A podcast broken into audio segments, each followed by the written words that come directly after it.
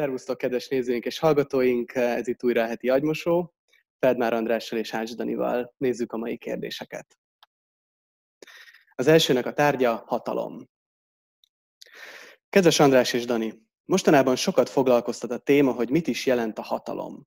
Hol húzódik a határa jófajta hatalom és a rossz között? Vagy van-e ilyen egyáltalán? Meg hogy egyáltalán mit jelent a szó? Pár éve új szakmába kezdtem, és sokat fantáziálok arról, hogy majd egy napon díjakat veszek át a munkámért, és sokan megnézik majd, amiket készítek, és elismernek az emberek. Néhány évig volt szerencsém olyan anyagi körülmények között élni, és olyan körökben mozogni, ahol bármit el tudtam intézni, amit csak szerettem volna, anyagi, társadalmi értelemben. Ez adott egy biztonságérzetet, amolyan társadalom fölött állónak éreztem magam, nem vonatkoztak rám azok a szabályok, amik a legtöbb emberre. Aztán, mint egy kártyavár, összeomlott, és évek kellettek, hogy ezt feldolgozzam. Most már áldásnak tartom, hogy egy ilyen tapasztalatom lehetett, mert ez a vágyam kielégült anyagi értelemben, és tapasztalat által tanultam meg, hogy ez hamis biztonság, és nincs is igényem ennyire. De az, hogy néha úgy gondolom, hogy a többiek felett állok, nem múlt el. Rettegek ettől az oldalamtól. Ugyanakkor úgy érzem, ha nem engedem kicsit elszabadulni, akkor olyan vagyok, mint egy elfojtott vulkán. Vezetés közben szoktam ezt megengedni magamnak. Leelőzök mindenkit, és akkor megnyugszom. A munkám szeretem, de ha valaki azt mondaná, hogy porszemként a gépezetben kell leélnem az életem, és sosem alkotok valami nagyot, nagyon elkeserednék. Pedig a fejemmel tudom, hogy nem az kellene, hogy motiváljon, hogy nagyot alkossak, hanem egyszerűen csak csinálni, amit szeretek, és talán kisül belőle valami nagy, de lehet, hogy nem. És akkor az is jó. Csak sajnos nem így érzek. Egyik éjjel azt álmodtam, hogy gonosz varázsló vagyok. Repültem álmomban, és senki nem tudott legyőzni. Ijesztően jó érzés volt a hatalom. Az életben nő vagyok, de ebben az álmomban férfi voltam. Nem tudom, érthető, amit írok, egyelőre ennél jobban nem tudom megfogalmazni. De már fáradt vagyok ebben a belső küzdelemben. Szeretnék csak úgy egyszerűen élni, mint például egy kutya. Csak valami belül ellenáll, azt mondja, ez kevés. Egy másik én, akinek hatalma van e fölött, az egyszerű kis kutya én fölött. Nem vagyok katolikus, de szeretem Jézus szavait, és mostanában sokat jár a fejemben az, hogy aki a legnagyobb akar lenni köztetek, az legyen mindközül a legkisebb. Nem tudom, hogyan kapcsolódik ide, de valamiért mindig ez ugrik be. Köszönöm az agymosókat, sorozat függő lettem általa. Szeretettel, M. Hát lehet, hogy nem is hatalomról beszélünk, hanem versengésről, vagy arról a vágyról, hogy különleges legyek, hogy ne legyek mindennapos, ne legyek olyan, mint az átlag, mint a többi, hogy speciális, angol special legyek. És ez egy nehéz helyzet. Mert akkor azt érzem, hogy sohasem vagyok elég, állandóan vetélkedek elképzelt vagy valódi emberekkel, és egy bizonyos szorongás keletkezik, mert félek attól, hogy mi lesz, hogyha nem sikerül. A hatalom önmagában, a rossz hatalom, az, hogyha hatalmam van bárki más felett, vagy valakinek van hatalma felettem. A jó hatalom az a hatalom, amire nekem szükségem van ahhoz, hogy mindig azt tudjam csinálni nagyjából, amit akarok, és nem azt, amit nem akarok. Ehhez hatalom kell.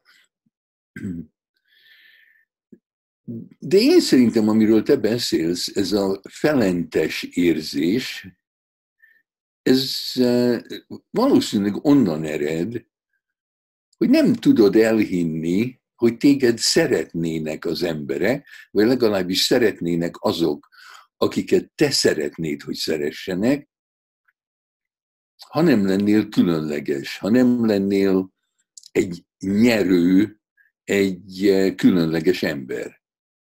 Mintha nem érdemelnéd meg a szeretetet, úgy, mint egy kutya. A kutya csak van. és mégis talál embereket, akik szeretik őt. És amikor az ember fél, az általában már megtörtént. Tehát szerintem azok az emberek akarnak különlegesek lenni, akiknek az volt az élményük, amikor picik voltak, hogy nem szerették őket feltétel nélkül. Hogy meg kell érdemelni a szeretetet, hogy valahogy különlegesnek kell lenni. Az egyik törvény a pénzzel kapcsolatban az, hogy vagy pénzre van szüksége az embernek, vagy barátokra. Van egy pszichoterapeuta, Londonban dolgozott, Peter Lomasnak hívják, több könyvet írt, és az ő pszichoterápiája főleg arról szól, hogy megszabadítsa az embereket attól a vágytól, hogy ők különlegesek legyenek. Hát remélem, hogy le tudod rázni magadról, mint a kutya a vizet a szőréről, és találsz barátokat, akik azért szeretnek, mert vagy, nem azért, mert különleges vagy. A versengést is említetted. Ha két ember verseng, vagy több ember verseng, azt hogy lehet abba hagyni? De minek kell abba hagyni? Hát szerintem, ha az ember versengeni akar, akkor versengjen. Ha te beleegyezel, ez olyan, mint a szex. Hát ha beleegyezel, hogy szexelsz velem, akkor nincs baj. Ha beleegyezel abba, hogy most versengjünk, akkor nincs baj. Ha beleegyezel abba, hogy most birkózzunk, és letepersz, mind a két vállamat a földhöz szegezed, amíg valaki számol 10-ig, hát abban így, miért kell azt abba hagyni? Addig csináljuk, amíg nekünk az tetszik. De ha az ember nem akar, akkor nem kell. Tehát mondd a spermának, hogy ne vetélkedjen, hogy ne versenyezzen. Hát a sperma szeret versenyezni, még akkor is, ha beledöglik. Hát nem kell abban, nincs abban semmi rossz. A rossz az, amikor az ember kényszerítve érzi magát arra, és nem szabadon választja. De különben miért kéne abba hagyni? Ez jó, tetszik. Nekem volt egy ilyen helyzetem nemrég, és azt vettem észre, hogy valakivel versengek, és beszéltünk róla, és arra jöttünk rá, hogy igazából ez nem jó, se neki, se nekem, és elkezdtük abba hagyni. Szerintem abba hagytuk. Most azóta sokkal jobb a kapcsolatunk. De azért elgondolkoztam rajta, hogy egyébként úgy önmagában rossz dolog versengeni, de így, ahogy mondod, végül is nem. Hát egy versenyen az emberek például versengenek. Hát persze. De azon röhögtem, hogy azt mondtad, hogy elkezdtük abba hagyni. Ez egy olyan dolog, hogy bizonyos dolgok 0-1. Elkezdtem nem inni. Hát... Lebuktam, igazad van. Vagy elhatározod, hogy nem iszol, vagy még mindig iszol. De hát lehetünk őszinték. De igen. Amikor akarod, abba hagyhatod, és amikor ő akarja, abba hagyhatja.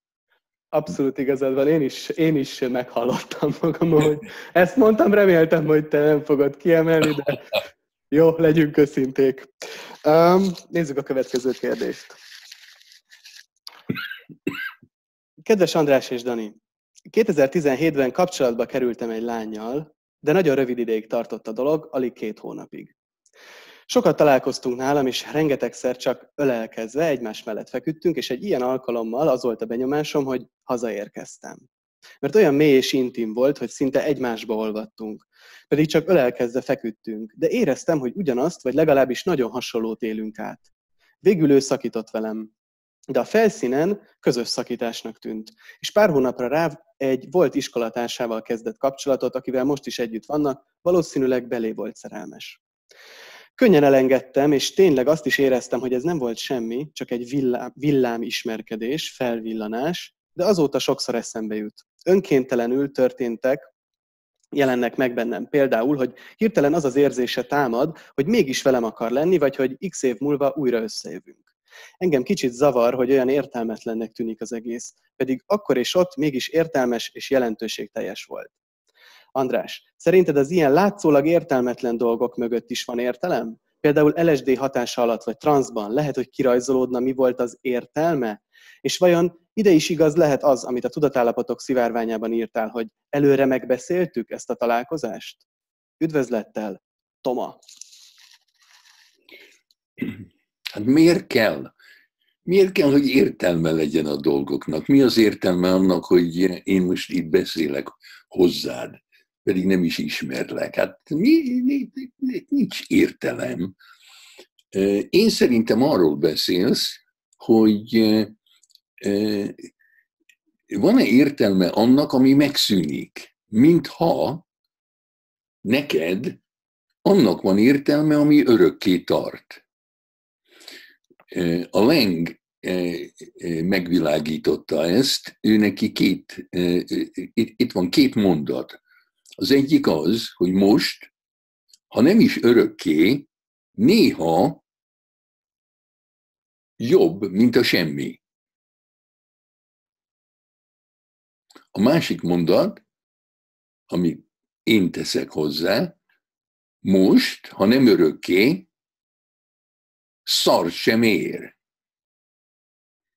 Na, hát hogyha ha azt gondolod, hogy most, ha nem örökké, akkor szar sem ér, hát akkor fáj, hogy az akkori párod befejezte a kapcsolatod. Ő hagyott ott. Hát az egy sebb. Ha te hagytad volna őt ott, akkor nem tökölnél rajta.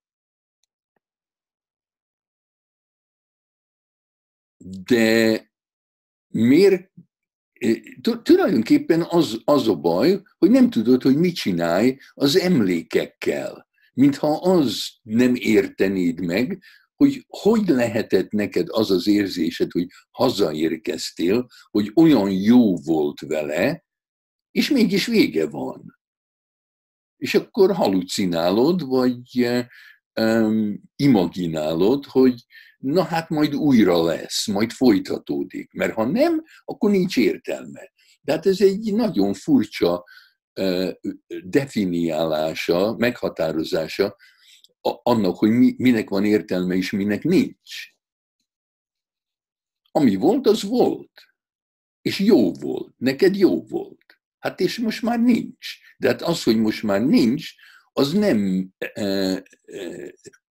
változtatja meg a pillanatot, ami jó volt. De az, hogy mit csinál, mert gondolom, az az érzés, hogy ha ő csak úgy ott tudod hagyni, akkor illúzió volt azt, amit te éreztél vele. Na de hát nem volt illúzió, akkor az volt, most ez van. És amikor valaminek vége van, amit te nem akarod, hogy vége legyen, hát az mindig fájdalmas. A Kierkegaard például arról beszélt, ő neki volt egy barátnője, aki otthagyta őt, és férjhez is ment, és elköltözött egy másik városba a férjével, de Kierkegaard egész életében reménykedett, hogy valahogy a nő majd visszajön ő hozzá. És akkor a Kierkegaard arról beszélt, hogy van remény, és az a remény, ami van valószínűség, hogy beteljesedjék, az nem is olyan emberi csúcs. Ő büszke volt arra, hogy ő olyan valamiben reménykedett, aminek a beteljesedése lehetetlen. Ő azt mondta, hogy az emberiség csúcsa, amit ami a legjobb, amit egy ember tehet, az reménykedni olyan valamibe, ami nem történhet meg. Na, hát jó társaságban vagy. Visszatérve, itt közben gondolkodtam az előző kérdésre, ezt lehet, hogy ki fogjuk vágni a műsorból, de az jutott eszembe, és ez egy kicsit azért ehhez is kapcsolódik, hogy azt hiszem, az a nehéz nekem abba hagyni a versengést, hogy mi van, ha csak én hagyom abba, és ő nem. Az zavarna. Hát akkor ő nyer. Aha.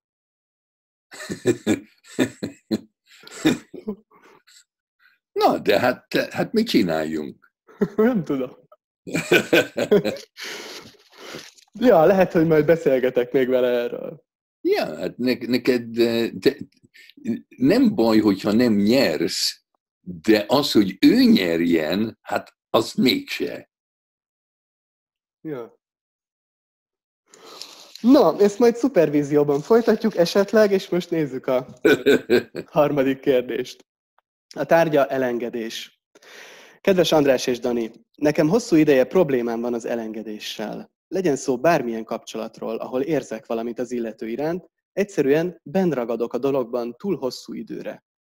Gyerekkoromban 2 idősebb testvérem meghalt. Én ezzel hoznám leginkább összefüggésbe, illetve a szüleim abban az időszakban eléggé elhanyagolóak lehettek. Sajnos nincsen pontos emlékem, de a helyzetből adódik szerintem. Iszonyatosan zavar, hogy ragaszkodom olyan emberekhez, akikhez nem kellene. Például akiknek a társasága már nem épít, vagy olyanokéhoz, akik egyszerűen elhagytak. Erős fájdalmat és hiányt érzek bárkinek az elvesztése kapcsán. Úgy vélem erősebbet, mint mások, mert nekik könnyebben megy az elengedés. Mit évő lehetek? Köszönettel, Zsuzsi. Hát az előző kérdés is tulajdonképpen elengedésről szólt. Amiről te beszélsz, az, hogy tulajdonképpen egy rossz szokásod van. Amikor az ember észreveszi, hogy van egy rossz szokása, akkor teljesen érdektelen a magyarázat. Hogy honnan jön a rossz szokás, kit érdekel. És ha esetleg tudnád is biztosan, hogy honnan jön a rossz szokás, az nem jelenti azt, hogy meg tudsz szabadulni tőle. Tehát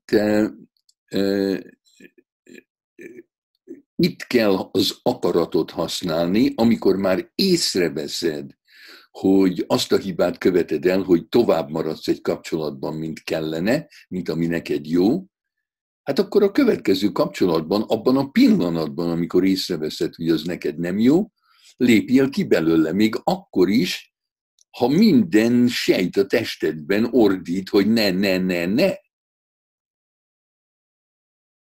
Csak így lehet megszabadulni egy szokástól, hogy az ember a szokás ellen megy, és azért is más csinál, mint eddig. Gondolkozni lehet ezen, mindenfélét lehet beszélni erről, de a szokástól csak úgy tudsz megszabadulni, hogyha mást teszel, mint mindig. Oké, szerintem még van időnk a negyedik kérdésre is. Oké?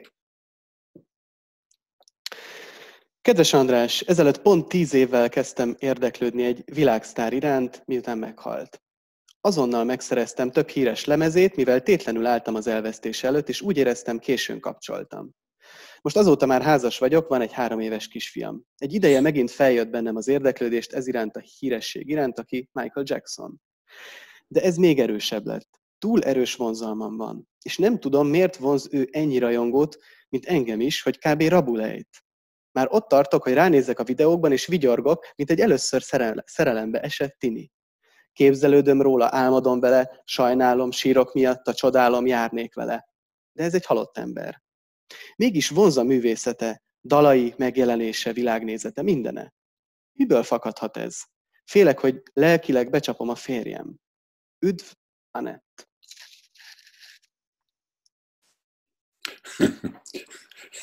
Hát, nézd, persze, hogy becsapod a férjed. Ha vele vagy, és a Michael Jacksonról álmodozol, akkor becsapod. Ha csak meg nem mondod neki, hogy amikor vele vagy, akkor inkább a Michael Jacksonnal lennél, és ő neki ez izgalmas. Sőt, megkérheted, hogy ő öltözzön föl, és sminkelje magát, mint a Michael Jackson. Hát, ha akar veled játszani, miért kell ezt titokba csinálni? Lehet, hogy örülne neki, hogyha ő játszhatna veled, mint a Michael Jackson. Hát, ilyesmivel lehet játszani, de hát ezt nem kell komolyan venni. Rosszul használod a szavakat szerintem. Mindenről lehet álmodozni. Én álmodom, mint múltkor mondtam egyik előző agymosóban, hogy én el tudom képzelni, hogy levágom a Dani fejét, és megmosom a kezem a vérében. Na és? Hát ezzel megcsalom őt, vagy bárki mást? Nem, de időt töltenék vele, és amit a másik akar egy intim kapcsolatban, az, hogy ráfigyelj, a te figyelmedre van szüksége a férjednek, gondolom, bár lehet, hogy örül, hogy nem figyelsz rá, hát ezt kérdezd meg tőle, és hogy mennyi időt töltsz vele, hogy osztod be az idődet. Hogyha inkább képzelődsz a Michael Jacksonról, mint ővele szeretkeznél, vagy kirándulnál, hát akkor persze, hogy becsapod, és megfosztod valamitől, ami neki esetleg fontos. Viszont amikor az ember fantáziál, akkor tulajdonképpen nem él. Tehát akit te becsapsz, az te önmagad vagy. Mert nincs rizikó a fantáziában. Tehát lefeküdhetsz egy sötét szobában, becsukhatod az ajtót, bezárod belülről, és órákon át fantáziálhatsz magadról is, a Michael Jacksonról. Hát ez tulajdonképpen az életednek egy bizonyos használata. De biztonságos, mert azt csinálsz a Michael Jacksonnal, amit akarsz, már meghalt, tehát nem veszítheted el. Ha szeretnéd a férjedet, és inkább minden pillanatod a férjeddel töltenél, akkor nagyon veszélyesen élnél, mert minden pillanatban meghalhat, vagy otthagyhat, elfordulhat tőled, és akkor egy óriási veszteségérzeted lenne. Míg amíg azt fantáziálod, hogy a Michael Jacksonnal táncolsz, hát annak nincs vége, csak akkor, amikor te halsz meg. Oké. Köszi szépen. Köszönjük nektek is, kedves nézőink. Ne felejtjétek, április 8-án lesz az Agymosó Live. Szeretettel várunk ott is titeket. Sziasztok!